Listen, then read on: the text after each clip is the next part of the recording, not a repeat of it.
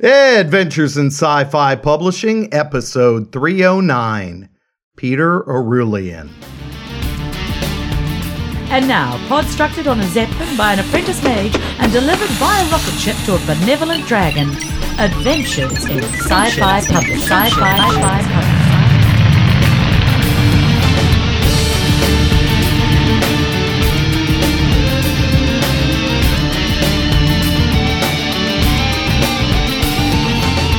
Welcome to Adventures in Sci Fi Publishing, your podcast for science fiction and fantasy media. This is Brent Bowen.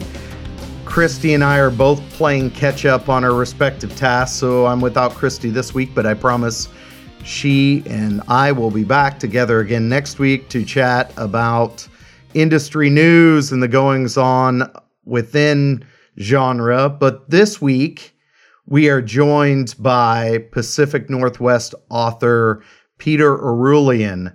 Peter burst onto the scene, uh, was that 2014? Maybe late 2013 with his book, debut novel, Unremembered. And just earlier this late spring was followed up with his release, The Trial of Intentions from Tor Books. And Kristi and I spent some time not only talking with Peter about the book, not only about Trial of Intentions, but Peter is a really interesting, a really interesting guy. So if you have the opportunity, you should check out his website and learn more about him. He's a musician that's been classically trained, a professional musician, uh, appreciates all sorts of different tastes. So Kristi and I spent some time talking with him about music which plays a prominent role in both the Unremembered and Trial of Intentions. But he also works for Microsoft in their entertainment division, namely on Xbox as a product manager. So, of course, you know, Kristi was geeking out about video games as we were spending some time talking with, with Peter. If you're wondering what happened to our international series of interviews with Greg Palachi from Archipelacon. We're going to, Greg conducted about four of those. And at the same time, in a parallel fashion, both Kristi and I were conducting some other conversations. So, what we're going to do is certainly you will receive or be able to listen to everything from the Archipelacon series with Greg, but we're going to intersperse some of Kristi and my interviews with those of Greg's conducted from Archipelacon, which, just to remind you, was a Nordic science fiction and fantasy convention held in June or early July. I believe it was in June. But anyway, you will receive at least three more of those throughout the next weeks and months. And Kristi and I will intersperse a few of our other discussions in between the conversations that, that Greg had. So, one of the things, if you've been listening, but not venturing out to the website, so we want to make sure that you're seeing and getting this information, is that this has been the, I'm going to call it the summer of giveaways galore. And we have had just over the last several months, not one, but two, but three. And by the time you listen to this, we'll have had two giveaways wrap up but we have at least another one going on right this moment, and that's the Troll Hunters giveaway from Disney Hyperion. And if you're a fan of Guillermo del Toro, this is his debut YA novel that he's co authored. And the giveaway includes not only this book, but two other young adult horror slash genre uh, books as part of the giveaway. And you can find all the details on the website. But also this week, we'll be launching another giveaway, and that's the giveaway of our sponsor, Brenda Cooper, and her newest anthology. So there will be more details all over the website. Check the show notes for this episode. We have another giveaway tied to it that we'll be launching. And based on the conversations Kristi and I've been having, we'll at least have at least one more giveaway, if not two more giveaways before the summer months are over. So this has definitely been the summer of giveaways and you want to make sure that you find you're watching us on Facebook, Twitter, or just coming out to the website. If you're one of the folks that subscribes to the show uh, via RSS or, you know, iTunes and you just listen to the show, but you want free books from great authors, come to the website or check out our social channels to see how you can get free books. So, wanted to remind everybody about that. Another reminder, and we I spoke about this, it was a couple episodes ago. And by the time this show drops, the voting will have likely been done for the Hugo Awards. But continuing through August, there will definitely be a vote that's still important tied to the Hugo Awards, and that's site selection. So if you are a member of this year's Sasquan or have already purchased, I believe, a membership to next year's Mid America Con 2, you should be able to vote on site selection. And the sites I know include uh, the possible sites include Helsinki, Japan, DC, and I know I'm forgetting somebody else but come out to the site. I will include the locations in the show notes. And if you want to participate in the process, buy your membership and then vote on site selection. Well, for me, I want to keep things short, really get you into our what I think is a very interesting and runs the gamut of a number of different topics with Peter Orullian. I want to get you into that conversation. Until next time, Kristi will be back until next time, take care.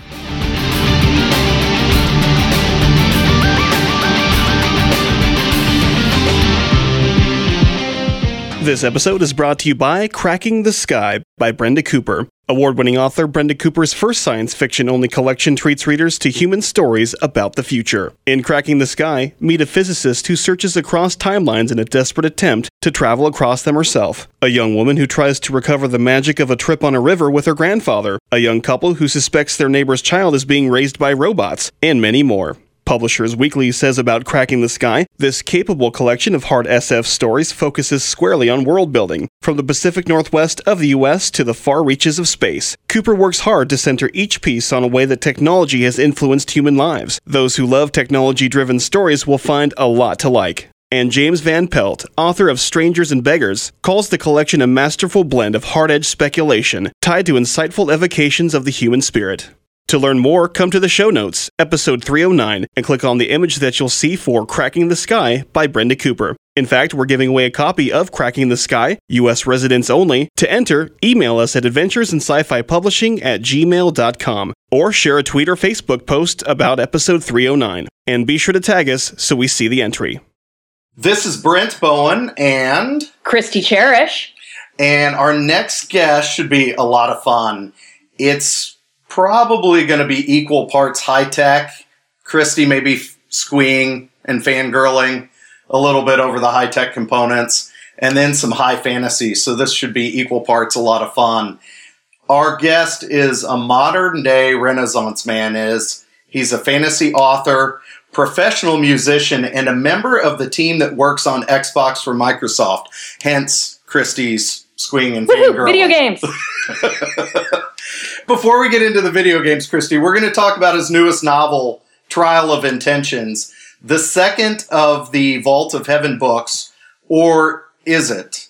We're, we're going to get into that discussion. Anyway, Trial of Intentions from Tor Books hit shelves in late May. It's such a pleasure. Peter Orullian, welcome to the show. Thank you. I really appreciate the chance to talk to you guys.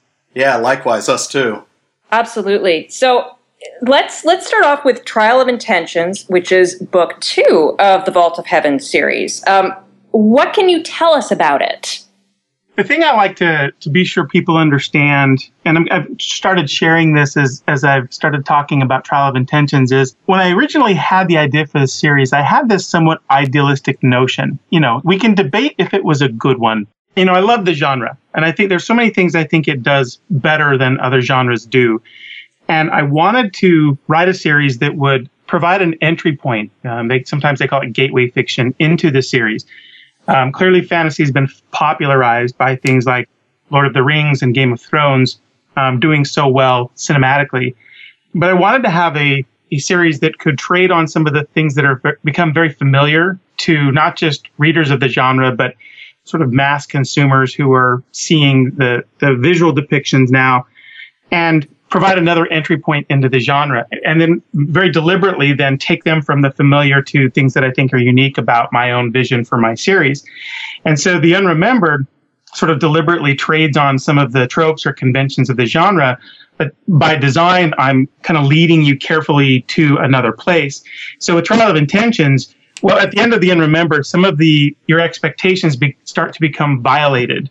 And when you get into Trial of Intentions, I really turn that dial quite a bit. And so things like the trope of the orphan farm boy, you know, if you go in believing that my entire series is going to tell a coming of age story of an orphan farm boy, um, I'm going to violate that expectation. And so I love saying violate. Um, I like the word choice. actually, I have to give credit. I had a, a Shakespeare professor in college who talked about how Shakespeare always was violator, violating our expectations. So I can't claim credit for it. You know, when I talk about trial of intentions, I say, look, in, in some ways, if you wanted, and I deliberately wrote book two as an entry point to the series, and that had a little bit to do, well, had mostly to do, to be honest with you, with the fact that I had some editorial trouble. Um, and that's no one's fault. Pairings with authors and editors are not always perfect. That happened to me. As a result, there were a lot of delays between books one and two. And so I wrote book two, which is Trial of Intentions, as a way to start the series if you hadn't read the first book. You mentioned editorial uh, challenges. Can you elaborate on those a bit for some of our, our writers in the uh, in the audience who probably be very interested? Peter, a large contingent of our listeners are aspiring writers, so I think this would be of interest, certainly. You know, when you get into a, a publishing relationship, they pair you with an editor. I mean, sometimes it's the case that the editor finds your manuscript and they go and evangelize its its purchase with the publisher and with the uh, the marketing and sales teams. Um, sometimes it's the case, as it was with me, that my agent knows the publisher and sent the manuscript to the publisher, who you know decided to buy it and then paired me with the editor. But in either case, you don't know until you get into a working relationship if you're compatible. You know, um, this is why people date, right? so that's the um, hope, anyway. I didn't get to do any dating, you know, and it, maybe the metaphor breaks down there, but it's no one's fault. This happens, and and I, my experience, and I can't speak for all publishers, but my experience is if it's really not working, and, and that's when both parties are adult and civil and trying to work through whatever the issues are, there's an openness to discussion around moving to another editor. And I think you need to be thoughtful and you need to have exhausted possibilities and all of that and that's what I did. Um, and there was there was a lot of delay, and you know there may be a lot of reasons I'm even unaware of for that. Um, but at, at, some point, obviously, there's a change needed to be made, and and my publisher was very supportive, and I landed with another editor. A woman who I had known for a long time already, and that pairing was much stronger, much better. That's actually why there was a author's definitive edition of The Unremembered, in that a lot of what I had wanted to do with the first book, because of that author and editor relationship, wasn't able to happen. When I got in a conversation with my new editor, we just decided, hey, let's go and do that kind of the way you'd intended the first time. And so they released that in April. Book two, which is Trial of Intentions, hit in May, kind of just relaunched the series, if you will. Very cool. It's it's amazing how it's the art and the business that ends up getting melded together, and it's it's easy to look at the artistic point of it, but it's that business side that um, you know the publisher brings to the table. So no, that's very cool. Thank you for sharing. So jumping onto this being a, a sequel for the series, but also being an entry point, what are people going to miss if they don't pick up the Unremembered? Obviously, there's some character stuff. You know, you follow the characters for all the novel. There's, it's a multi viewpoint book. So there's some of that for sure. And what I did though is when I was writing Trial of Intentions, I looked back very deliberately at all of the stuff in the first book and said, what's sort of really critical, both from a plot perspective, from a world building perspective, and from a character sort of definition or, or development perspective, in order to, to make sure that someone could start here. And then I, I tried to very artfully weave that stuff into the first several chapters of the second book. Um, I think the thing they'll miss, and, and they may or may not care about this, some people we can debate whether my idea of bringing someone into the genre with a gateway book was, was a good one or not, is they'll miss that experience of coming in with some things that feel really familiar and having those things begin to morph such that when you start reading book two, it's like these expectations begin to crash down around you. Mm. And one of my main characters, Tahn, who I set you up as thinking he's a orphan farm boy, I would say 80, 90% of book two, you realize kind of nothing could be further from the truth. And so you might miss a little bit of that. Wow, like look how he really sort of blindsided me and twisted that on me because you'll start much nearer where a lot of those really deep twists happen. Excellent. One of the things you mentioned early on, Peter, was this turning, you know, and even with Tahn, turning the the tropes on its head. And I, you know, I found you did quite a bit of that, even with your world building. And I thought you did an excellent job of melding science. And you're seeing a little bit more of that now, where you have fantasy, you know, for ostensibly fantasy stories, but science fictional type elements or science being introduced in these ostensibly fantasy stories. And I thought you did an excellent job of melding the science in with the fantasy elements. How did you approach those sections to maintain authenticity? I did a ton of research. There's a city in the second book called Aubade Grove, and um, it's a city of science. You know, the people there are not practitioners of magic, and they're not even colleges in the traditional sense in that you go away to study and be a student. It's like a college of researchers, you know, mostly people who are already advanced in their various science disciplines. And, you know, this is the nerdy stuff that some people don't care about, but there are five colleges. There's astronomy, physics, mathematics, philosophy, and astronomy. I may have said astronomy. Cosmology is one of those. So there's five, and I the way the position of those in a pentacle relative to each other is important because the nearest two colleges on the sort of points of that star bear relationship to the, the one in the middle and kind of all the way around. And there's these great observation towers. And then there's all kinds of discussion halls and debate halls and archives and libraries uh, at the center of the city. And then most of the rest of the city is industry that supports that, whether it's lens manufacturers for telescopes or you know, whatever the case may be. And the name of the series is The Vault of Heaven. So when people start kind of grasping, like, it, kind of starts to make sense that they're principally observing the sky and trying to define what I call governing dynamic. Um, I looked a lot at, in our world, you know, mechanical law like gravity and magnetism, and I said, hey, my world, I want to have something like this. And for me, one of the, the governing dynamics is something I call resonance. And I built this off of a couple of principles. One, in acoustics, which is a real thing in our world, and the ways in which physical things have like a signature when, when resonated or vibrated at can actually, you know, deconstruct. It becomes a, a principle, uh, a mechanical principle that then um, can be used by those who have the ability to wield magic. And so this this principle underlies already at least five magic systems. And so the reader can see, wow, I can see how these things are unified by principles, but the, the manifestations of the magics are all unique because they are, are discovered by different cultures. And so they manifest, the way they use them is different. Um, and the, quickly, the other thing that I married in this resonance idea, which underlies my magic and a lot of the mechanics of the world, is quantum entanglement because I wanted to have magical attacks that could move through space, eh, which is a for me there's a, a, lesser cost to the person who's wielding the magic to do that. It's easier. There's also eh, akin to quantum entanglement the notion of simultaneous stirring of things at a distance. And this was something I had to solve because I needed this mechanic to work. So the ability to affect something at a distance simultaneously as quantum as a quantum entanglement sort of does, although we don't fully understand that yet. I, I married these principles together into resonance. So I, I, did a ton of reading about these various disciplines, and I know some about astronomy because I'm a bit of an amateur astronomer, but I am not a physicist. And I, I took some calculus, but I'm certainly not a mathematician. So there was just a lot of immersion reading well, one of the things you did incorporate, and and that's what. So now I'm getting even a better sense, having you know spoken with you and and looking at the five disciplines. You you speak about incorporating acoustics, and one of those is very close to you. I think one of the disciplines or one of the magic systems is you decide to incorporate your music as a discipline. And so, how did you come to that decision to include your musical background in Trial of Intentions in the Vault of Heavens books? It probably was going to always just happen.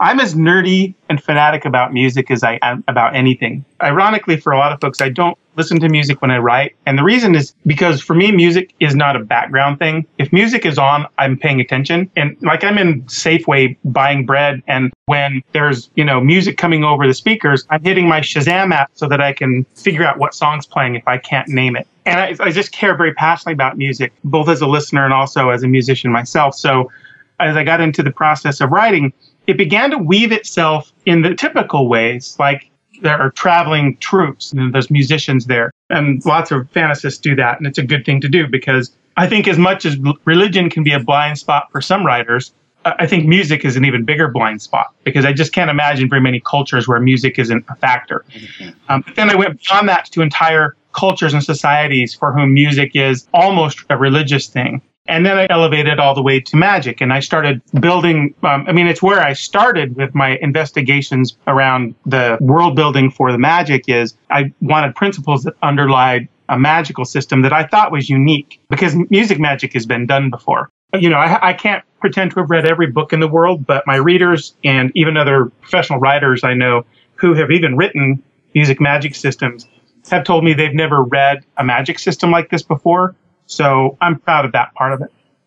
How did maybe writing music as a magic system surprise you about your relationship? I think music is powerful, not in the in the literal sense where, you know, I can I could sing a song and kill you all the way where you are. But there's something ineffable about music. I mean, I've worked in corporate America a long time. I've worked on music as an initiative for brand building and even sort of just sales.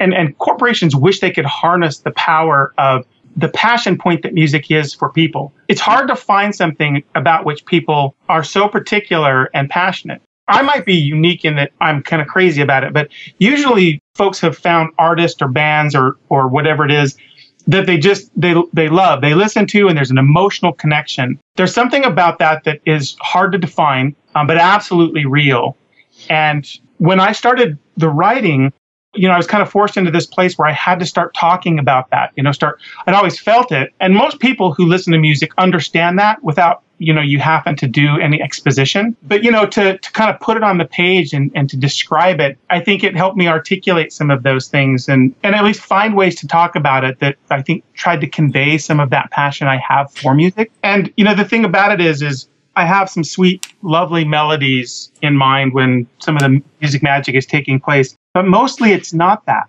Mostly it's music that is very assertive, um, and it's that, that's the way in which it's different from, one of the ways in which it's different from a lot of music magic systems. It's not about a reductive sort of sweet, hey, here's the four notes of your of who you are, and I'm going to sing a melody and unmake you part of it is, you know, Wendra, who's the, the character who wields this magic in the books, or one of them that wields the magic in the books.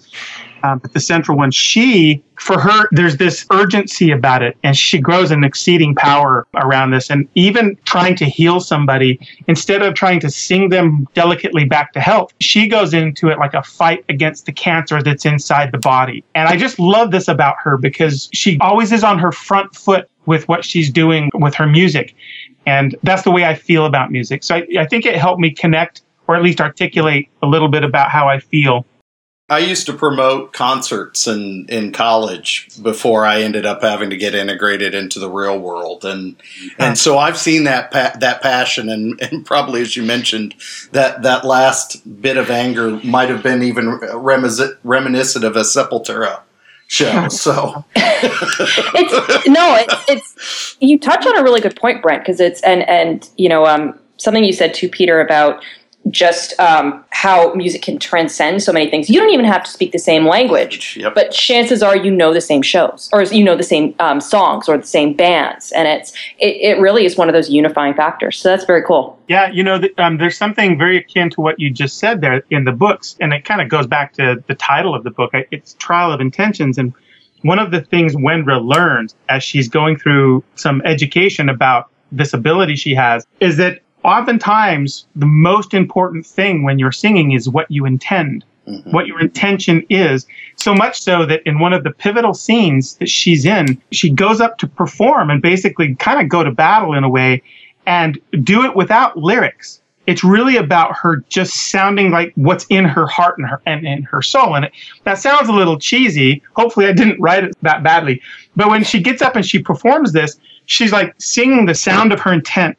You can hear that. Like if if someone is performing a song and you don't know the language, you very much can capture the emotion of what they're trying to communicate. And music is unique in that regard, right? Because you could read, if you can't read the lines of poetry, you're done. Mm-hmm. Kristi, I think we just found somebody that's uh, kindred spirit and understands the guitar player in Mad Max Fury Road. Yes. yes, absolutely. My favorite character in that movie. That's going to be Halloween this year for a lot of people. Peter, have you seen the movie? Yeah. Okay. And I appreciate. Um, I absolutely will uh, take that illusion. Thank you. yeah, no, no worries. Well, we're gonna switch. We've talked about Wendra a little bit, but somebody else that I wanted to to speak about was was Tahn and Tahn's journey. And one of the things I found particularly interesting about Tahn, and you, you talked about kind of turning tropes on its head, and and even I was speaking about you know the book being high fantasy, but this is one of the areas where I felt like I was actually watching uh, a contemporary view of conflict. Is you have a character here that works very hard. He commits himself to preventing conflict as much as you have the other characters rushing towards it. How important was it for you to kind of show that other way? I'm really glad you asked this question because there was another thing I, I did kind of deliberately. I'm sure this has been done before, but uh, I just haven't read it. But I'm sure it has been done, and it's probably been done fantastically. But I, I um, as much as there's a lot of the characters who are trying to galvanize nations for great armies to go to great battle, and we love that about epic fantasy. And um, there's there's battle in my books, and there's lots more of that conflict to come. It occurred to me that it's not the only way to approach that kind of a problem. And Tahn, as the orphan farm boy, that people think is the, you know, you could you could say is the chosen one who's going to go and learn powers and he's going to defeat the gazillion person army. That's one path, and we read that. And that can even be, continue to be written in a compelling way and be a great experience. But Tahn is not an orphan. He's not a farm boy. And what he does in this next book early on is he says, you guys are all trying to figure out how you're going to go meet this amazing threat and defeat it when you should be trying to figure out how to prevent it in the first place. This is a bit spoilerish, so someone, you know, someone mute if you're if you're listening. But he he has this part of his past that has now just been returned to him um, with you know his return of his memory that is many years in this place of science and he has this notion that there are principles of science that could help them actually prevent war before it begins. And I wanted to write a character who was intelligent and passionate and capable and willing to go and kind of put as much energy into that as others would in honing their skills or building armies. And uh, it, for me, the counterpoint of those two things in the book was a lot of fun to write. I love discovery and investigation. And so as, as Tahn's going about marshaling his resources to try and answer these sort of big questions, that sort of almost mystery that he's trying to solve became some of my favorite scenes in the book. And how I tried to make that even more meaningful is I deal in the book with kind of a, a theme of suicide. Mm-hmm. And Tahn comes from a very, very dark young life. And um, a lot of the world kind of challenges, you know, the youth and, and childhood to begin with. But, you know, it's something that I went through and I think it made its way into the book. And he goes through this and he, he makes a lot of personal commitments to try and ensure that other people never become so despondent and without hope that that's the choice they make. And so this becomes a lot of his motivation and he he struggles through that because he meets he meets up with a friend in this city of science that kind of went through this without him. And so there's you know the, the, i hope that ratchets up the emotion there but he's got this this intense motivation to do this and to prevent slaughter and self slaughter and that's Tahn's journey in the book and he's he's becoming more and more capable as it goes along. I think you set up his journey. You talk about the the suicide component of that and and some of his you know adolescence and his upbringing in that regard before he had his memory restored but i even think some of the choices he had to make at the very the very opening of the book Yeah. too with the with the quiet and what he ends up having to decide to do at that point ends up setting up his motivations quite nicely throughout as well. I appreciate that. switching slight gears again, um, I've I've actually got Goodreads open in front of me, and I'm I'm just going to read out the first part of a review um, by Felicia Day. She starts it off. She gave um, this is for um, the unremembered, and she gave it a, a glowing review. Um, but she starts it off with disclosure. I've actually tangentially worked with this author at Microsoft with the Guild.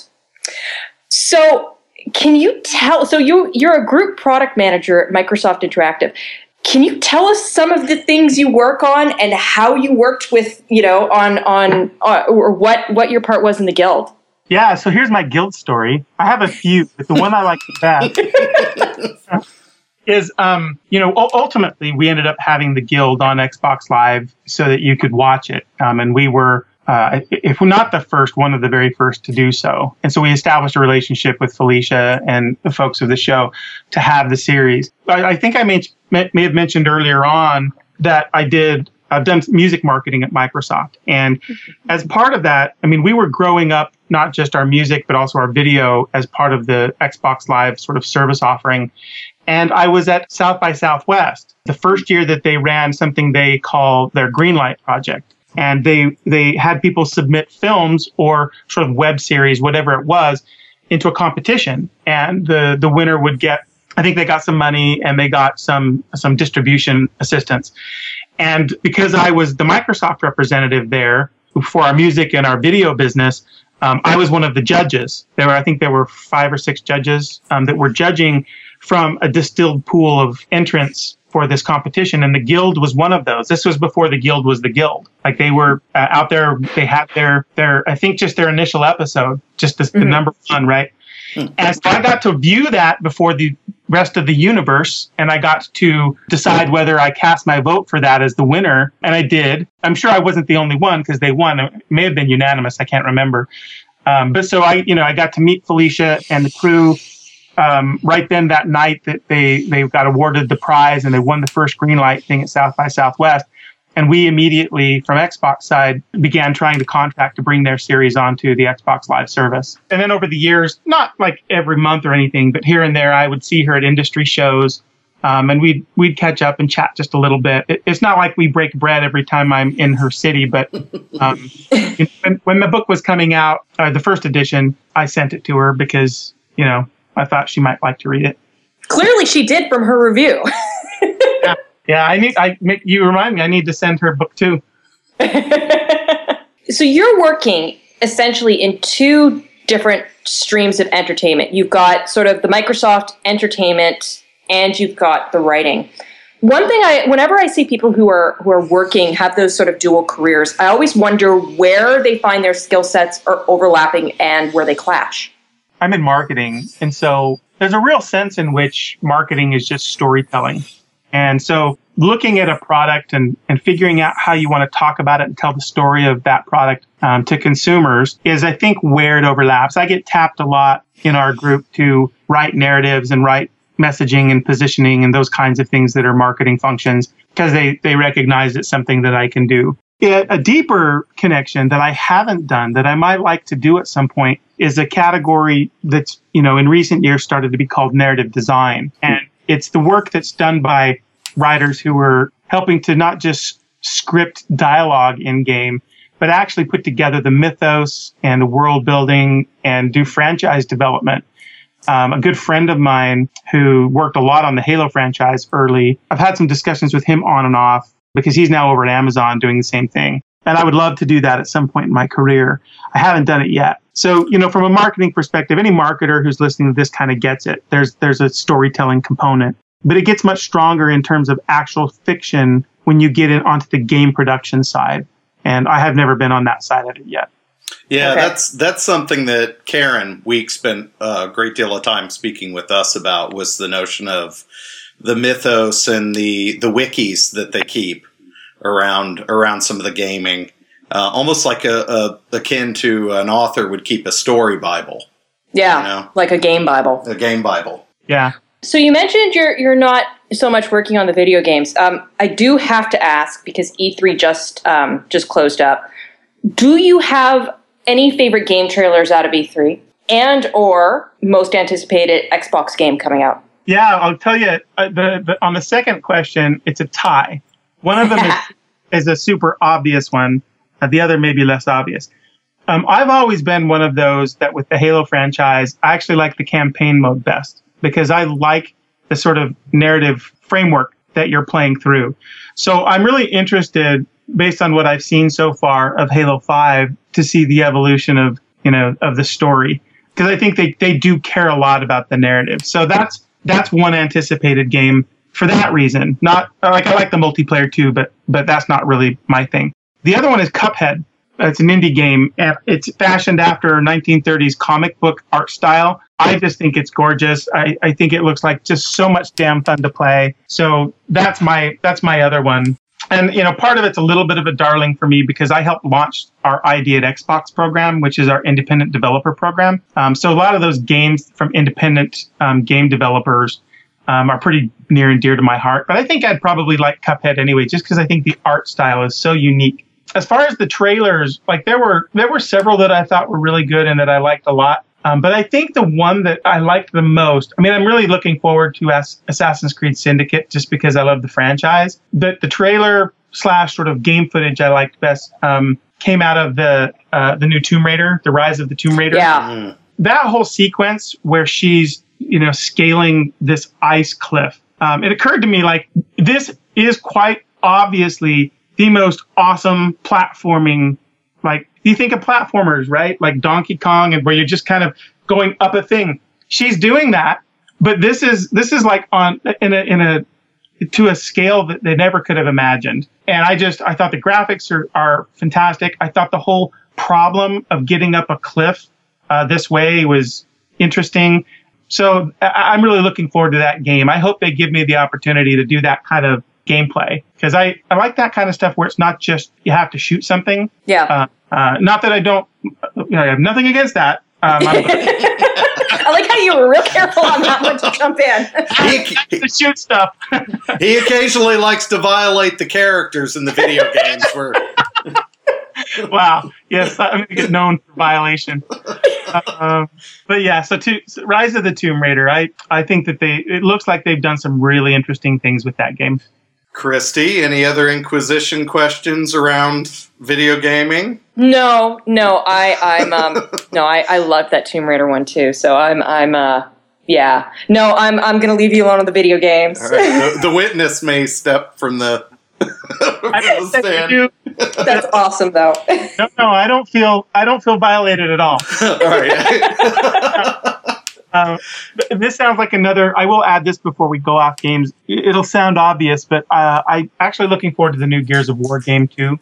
Um, with that game, I kind of like the darker, almost horror element. There's some beasties in that trailer, if I'm remembering right, that are almost a Cthulhu thing. You know, they open their mouths and these tentacles come shooting out, um, and these sort of Yeah. weird mouths. And you know, how can you not love a gun that's got a chainsaw? So yes, yeah, it's always a favorite.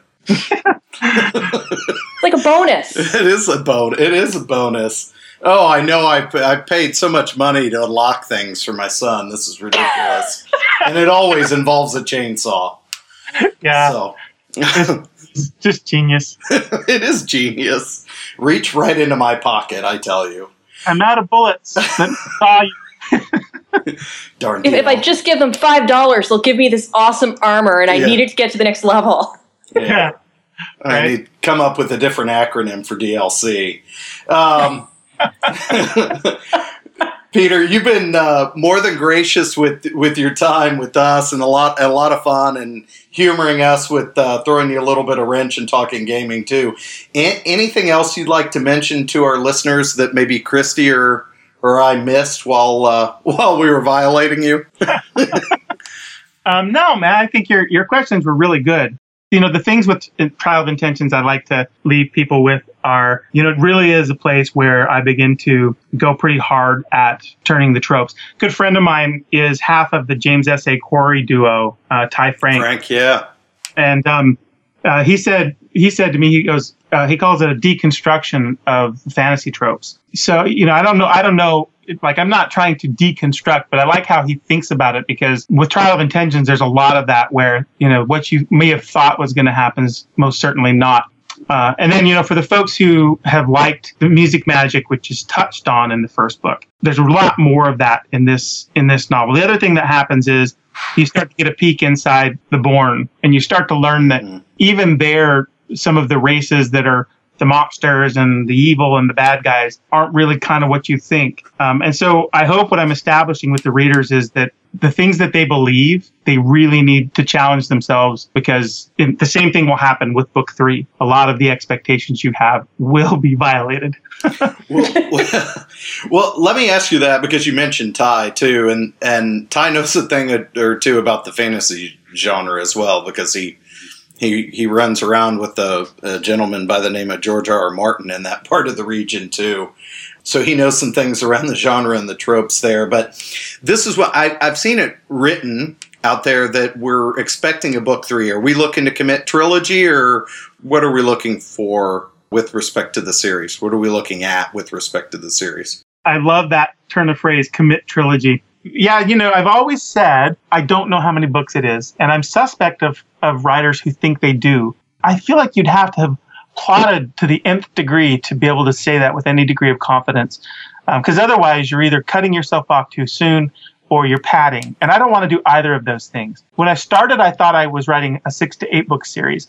After finishing book two, I think it's a five or six book series because I have absolutely no desire to write longer than I need to partly because I have other books I want to write, and partly because I, you know, I think readers want to have the story and then move on. So it's more than three books, that's certain. How much beyond that, I don't know. Um, I have book three mostly written. The movements and the, and the broad strokes beyond that, and the ending, I know. But the detail, in you know, in between there isn't isn't fleshed out. I leave myself room, you know, to grow and to, to play. But it, I don't think it's going to well, I know it's not going to, to go on and on. Um, and that's part me learning from sins of predecessors who it, it, felt as if they were kind of going on when they didn't need to. Mm. And part of it, to be really honest with you, is just a, a function of I'm still I'm still a working stiff. You know, I walked in the door and chowed down a pork chop like faster than is probably healthy to make this interview. oh no.